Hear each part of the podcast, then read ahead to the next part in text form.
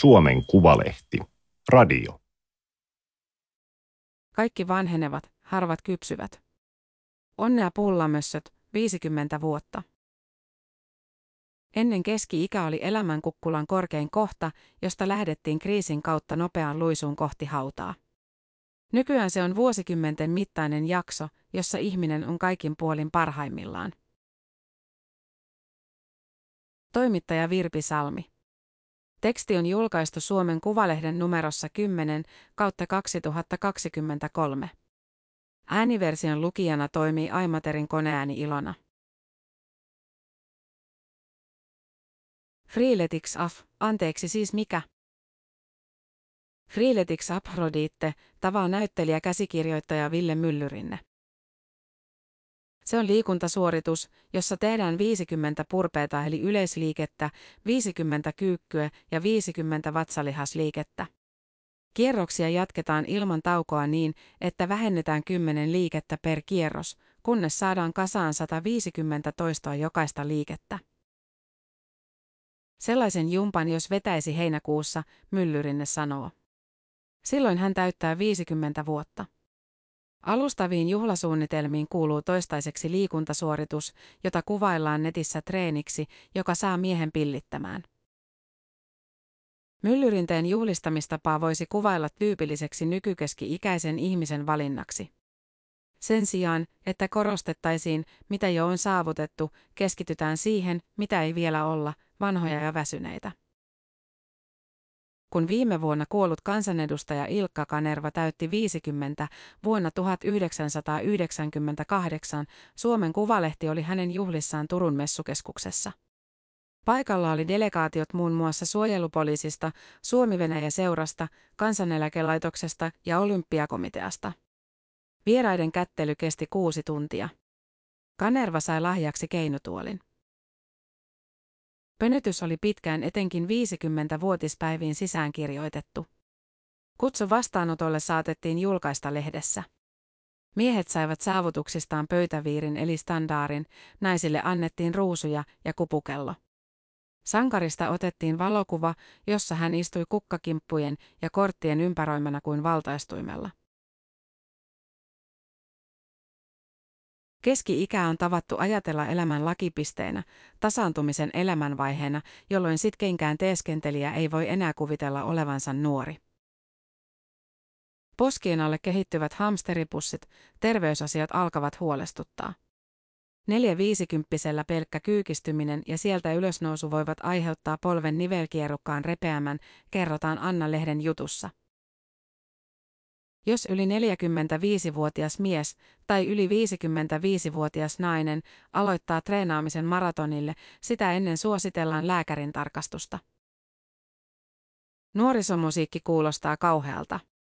Spotifyn muutaman vuoden vanhan tilaston mukaan 35-55-vuotiaat kuuntelevat treenatessaan mieluiten Eye of the Tiger-kappaletta vuodelta 1982. Suomessa tyypillisin Harley Davidsonin ostaja on 45-64-vuotias mies. Helsingin Sanomien kokoaman tilaston mukaan sekä miehissä että naisissa uusia moottoripyöriä hankkivat ylivoimaisesti eniten 35-64-vuotiaat. Ville Myllyrinne ei ole toistaiseksi hankkinut Harley Davidsonia, eikä ajokkaan. Moottoripyörä ei edusta hänelle sellaista vapautta, jota siihen ehkä liitetään. Jotkut jutut tuntuvat tämän ikäisenä nähdyiltä. Nyt tiedän, ettei muualla tapahdu koko ajan jotakin uutta ja jännittävää. Ei tarvitse myöskään glorifioida kurjuutta, vaan on ihan okei, että on matkustellessa kiva hotellihuone ja viiniä, joka maistuu hyvälle. Keski-ikäisissä on massaa ja heillä on valtaa. He täyttävät työ- ja johtopaikat, määräävät menon ja suunnan. Viime vuosikymmeninä keski-ikää ovat pitäneet hallussaan suuret ikäluokat. Mutta nyt keski-ikään ovat tulleet heidän lapsensa, pullamessa sukupolveksi pilkattu ikäpolvi. Tänä vuonna täyttävät 50 vuonna 1973 syntyneet. Se oli erikoinen notkahdus suomalaisessa syntyvyyshistoriassa. Silloin syntyi vähemmän lapsia kuin koskaan sitten 1800-luvun puolivälin. Väitöskirjatutkija Miina Keskipetäjä Helsingin yliopiston talous- ja sosiaalihistorian laitokselta kertoo, että juuri tätä notkahdusta ei hänen tietääkseen ole tarkemmin Suomessa tutkittu, joten kaikkia tekijöitä ei tunneta. Mutta 1970-luvun alkuun osui kaksi suurta muutosta. Ne olivat abortin salliminen ja ehkäisyvälineiden ja valistuksen kehitys. Laillisen abortin saattoi saada sosiaalisin perustein vuodesta 1970 lähtien. Kondomit ja ehkäisypillerit tulivat paremmiksi ja helpommin saataviksi. Vuonna 1973 tehtiin aborttien Suomen ennätys, miltei 20 aborttia, tuhatta hedelmällisyysikäistä naista kohden. Nykyisin luku on alle seitsemän. Kuntien velvollisuudeksi tuli vuonna 1972 ehkäisyneuvonta ja peruskouluihin seksuaalikasvatus, joten aborttien määrä väheni 1970-luvun kuluessa. Sen jälkeen uusille ennätysalhaisille syntyvyyslukemille tultiin vasta 2000-luvun alussa. Seiskakolmoset kasvoivat pulskimmassa hyvinvointi Suomessa, purskuttelivat fluoria koulun hammashoitolassa ja katsoivat ala-asteella televisiosta vähän väliä neuvostojohtajien hautajaisia. He ehtivät koulusta pois parahiksi ennen kuin laman takia ryhdyttiin kierrättämään koulukirjoja ja puolittamaan pyyhekumeja. Kun he olivat 16-vuotiaita, murtui Berliinin muuri ja pari vuotta myöhemmin Neuvostoliitto. Etelänaapuri Viro itsenäistyi ja kylmä sota päättyi. Tuntui jotenkin luonnolliselta, että siinä aikuistuessa 1980-luvun maailma purettiin ja vanhat, homeiset asiat poistettiin, sanoo kirjailijakustantaja Antti Nyleen, entinen nuori vihainen mies, joka hänkin täyttää tänä vuonna 50 vuotta. Tosin Nyleen ei 1990-luvun alussa ollut kiinnostunut sen enempää maailman kuin kotimaan politiikasta. Monien ikätovereidensa tavoin hän istuksi halvoissa keskiolutpaareissa, vetelehti valmistumatta yliopistossa ja murehti lähinnä omaa tulevaisuuttaan. En ollut globaalin ahdistuksen vallassa. En muista, että olisin ollut tippaakaan kiinnostunut jostakin EUsta. Yhteiskunnallinen aktiivisuus ei tuntunut erityisen trendikkäältä, maailma vaikutti paranevan omalla painollaan. Huolestuttava ilmasto-ongelma, otsonikerroksen oheneminen, oli saatu kuriin. Suomalaisia eläinaktivisteja oli kourallinen, heitä nimitettiin kettutytöiksi. Ultrabraan sanoittaja Anni Sinnemäki, syntynyt 1973, kirjoitti Helsingin Sanomien vastaperustettuun nyt liitteeseen kolumneja, joissa juotiin lattea. Ruben Stillerin ikäluokka oli jo taistellut meille eri muotoiset pastat ja espressokahvilat, nyleen kiteyttää. Maailma oli melko lailla valmis. Vanhemmat ikäluokat olivat eri mieltä. Viisikymppinen vuorineuvos Martin Saarikangas puhui toukokuussa 1993 Helsingin Sanomien haastattelussa pullalla kasvatetusta sukupolvesta. Siitä muotoutui pilkkanimitys pullamössöt. Kaikki oli saatu valmiina eikä minkään eteen jouduttu kärsimään. Kun heti laman jälkeen ei ollut töitä eikä kaikille opiskelupaikkoja, myös työttömänä lorvailua paheksuttiin. Keksittiin termi uusavuttomuus. Amerikkalaiset nimesivät babypoomereiden lapset X-sukupolveksi. Siihen kuuluvat vuosina 1964-1979 syntyneet ikäluokat. Heistä kertovissa elokuvissa, kuten Reality Bites 1994, Clerks Tiskirotat 1994 ja Rakkautta ennen aamua 1995, polteltiin tupakkaa ja pilveä, välteltiin uraputkea ja ladeltiin velton ironisia kommentteja maailmasta. Keski-ikä lukulaseineen ja vakiintuneenne työurineen vaikutti olevan jossakin hyvin kaukana sumuisessa tulevaisuudessa.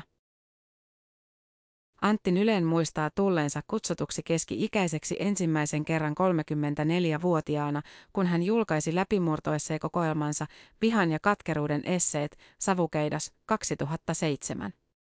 Se oli kirjallisuuskriitikon vinoilua eikä ollut tarkoitettu kehuksi. Se ei mitenkään erityisesti häirinnyt. Ajattelin vain huvittuneena, että tämänkö ikäiset ovat jo keski-ikäisiä. 35-vuotiaana keski-ikä on vielä kevyt vitsi. Harva ajattelee silloin oikeasti olevansa keski-ikäinen, ollaan nuoria aikuisia. Keski-ikä, varsinainen aikuisuus, määritellään ikävuosien 40 ja 60 väliin, vaikka paineita olisi siirtää etenkin sen loppupäätä kauemmas. Ennen viisikymppisiä juhlittiin kuin seitsemän- tai kahdeksankymppisiä nykyään. Vanhuus on siirtynyt kauemmaksi. Elinienodote on nykyään niin paljon korkeampi. Enää keski-iässä ei ajatella, että elämäntyö on nyt tehty, sanoo taideyliopiston vararehtori Mario Kaartinen, joka on toimittanut yhdessä Hannu Salmen kanssa kirjan Keski-ikä-kulttuurihistoria, SKS-kirjat, 2022. Keski-iästä alettiin Suomessa toden teolla puhua 1960-1970-luvuilla. Sen ei nähty koskettavan miehiä ja naisia samalla tavalla. Ylen elävässä arkistossa on 40-vuotiaista miehistä ja naisista tehdyt TV-ohjelmat vuodelta 1972. Heti miehiä käsittelevän ohjelman alussa kerrotaan, kuinka tutkimusten mukaan ylemmissä sosiaaliluokissa pidetään 30-40 vuoden ikää miehelle paranevien saavutusten ja lisääntyvän itseluottamuksen aikana. Vasta viisissä kymmenissä alkaa keski-ikä ja sen myötä elämänkaaren huippu. Näisten ohjelma alkaa myös viittauksella tutkimuksiin. Ne ovat osoittaneet, että valtaosa naisista kokee 40-vuotis syntymäpäivänsä ratkaisevana rajapyykkinä elämässä. Jotakin on silloin peruuttamattomasti ohi. Paitsi työelämässä, naisen arvo laskee muillakin elämän aloilla. Lasten kasvettua nainen ei koe olevansa enää yhtä välttämätön kuin ennen. Eroottisen arvostuksen väheneminen on väistämätöntä. Perinteinen ajatus keski-ikäisistä oli pitkään, että miehet katselevat kukkulan lalta saavutuksiaan, kun naiset ovat tulleet käyttöikänsä päähän. Mielikuva alkoi monipuolistua seuraavalla vuosikymmenellä. Keski-ikä-kulttuurihistoria-kirjassa muistellaan Suomen Kuvalehden kansijuttua 51-vuotiaasta televisiokasvosta Pirkko Liinamaasta vuodelta 1983. Kannessa Liinamaa julistettiin valtakunnan keski-ikäisimmäksi naiseksi. Jutussa kuvailtiin, kuinka hän osaa myös tehdä pilaa itsestään, roolistaan, puheliaisuudestaan, pulleudestaan. Kun hän nauraa, kyyneleet hersyvät silmistä. Hänessä on uskallusta ja rämäkkyyttä, optimismia ja elämäniloa. Ja ne taas ovat ominaisuuksia, jotka monelta keski-ikäiseltä puuttuvat. 1980-luvulla keski-ikäistymisen oli tullut mukaan myös ajatus keski-iän kriisistä.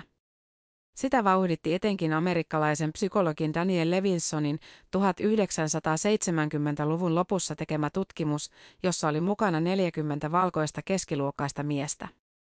Sen mukaan keski-iässä tutkaillaan omia elämänvalintoja ja tehdään mahdollisesti dramaattisiakin muutoksia elämässä, kun ollaan kärsimättömiä saavuttamaan se, mitä saavutettavissa on. Tutkimuksesta vedettyjen johtopäätösten mukaan ihminen ajautuu melkeinpä väistämättä kriisiin, kun hän tajuaa, kuinka paljon aikaa on kulunut ja paljonko sitä on jäljellä. Levinsonin tutkimusta on myöhemmin kritisoitu sen suppeasta otannasta, eivätkä myöhemmät tutkimukset ole löytäneet tuloksille tukea. Tutkijan näkökulmasta me löydämme sitä, mitä mittaamme.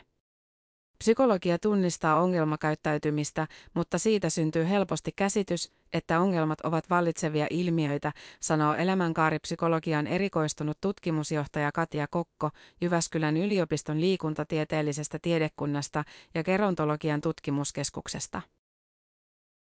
Hän johtaa nykyään lapsesta aikuiseksi pitkittäistutkimusta, jossa on seurattu vuonna 1959 syntyneiden suomalaisten elämää. Tutkittavat ovat tunnistaneet kokeneensa erilaisia kriisejä elämässään, mutta eivät erityisesti keski-ikään liittyviä. Keski-iän kriisi on myytti. Elämänkriisi itsessään ei ole myytti, mutta se on, että se liittyisi kronologiseen ikään. Kriisi on myös aika negatiivisesti sävyttynyt käsite. Jos pysähtyy pohtimaan ja arvioimaan elämäänsä ja valintojaan, se kuulostaa minun korviini enemmän hyvältä ja tarpeelliselta kuin kriisin aiheelta, Kokko sanoo. Hän huomauttaa, että keski-ikä on tutkittu psykologiassa hämmästyttävän vähän. Huomattavasti enemmän tutkitaan lapsuutta ja nuoruutta. Ehkä jotenkin ajatellaan, että keski-iässä ei tapahdu mitään kiinnostavaa, vaikka sehän ei pidä paikkaansa. Mielen hyvinvointi on keski-iässä usein korkealla tasolla, samoin kuin kognitiiviset taidot. Ylipäätään ihmisten niputtaminen ikänsä takia tietynlaisiksi ei kokon mielestä vastaa nykykäsitystä ihmisen elämänkaaresta. Elämänkulku on monipuolistunut.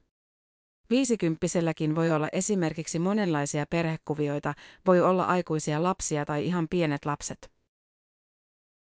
Kun he kysyivät viimeksi pitkittäistutkimuksen osanottajilta, jotka olivat 61-vuotiaita, että minkä ikäisiä he mieluiten olisivat, enemmistö vastasi olevansa mieluiten juuri 61-vuotias. Mutta kun heiltä kysyttiin, minkä ikäisiksi he itsensä kokevat, he kokivat itsensä viisikymppisiksi.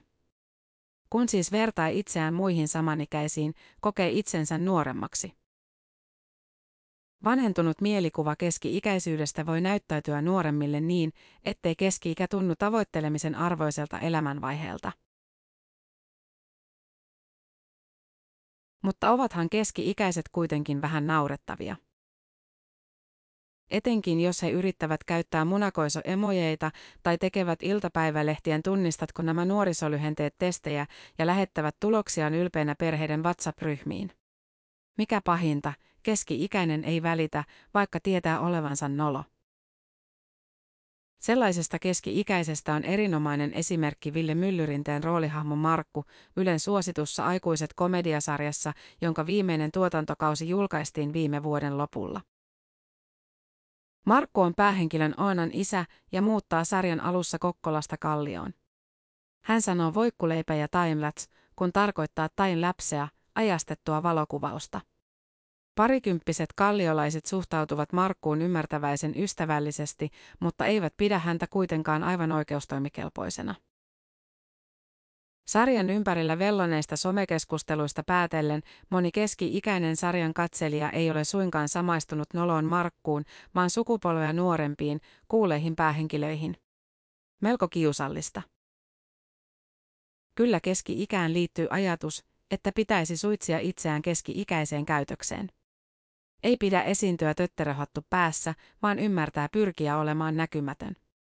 Ne moottoripyöriä haikailevat miehet ovat naurettavia, samoin kuin keski-ikäiset puumanaiset, Marjo Kaartinen sanoo. Keski-ikään tarttuu myös tiukasti keskiluokkaisuus. Joskus ne tuntuvat olevan suorastaan synonyymejä toisilleen. Keski-ikäisellä on tavanomaisuudessaan tylsä keskiluokkainen elämä omakotitaloineen, autoineen tai koirineen.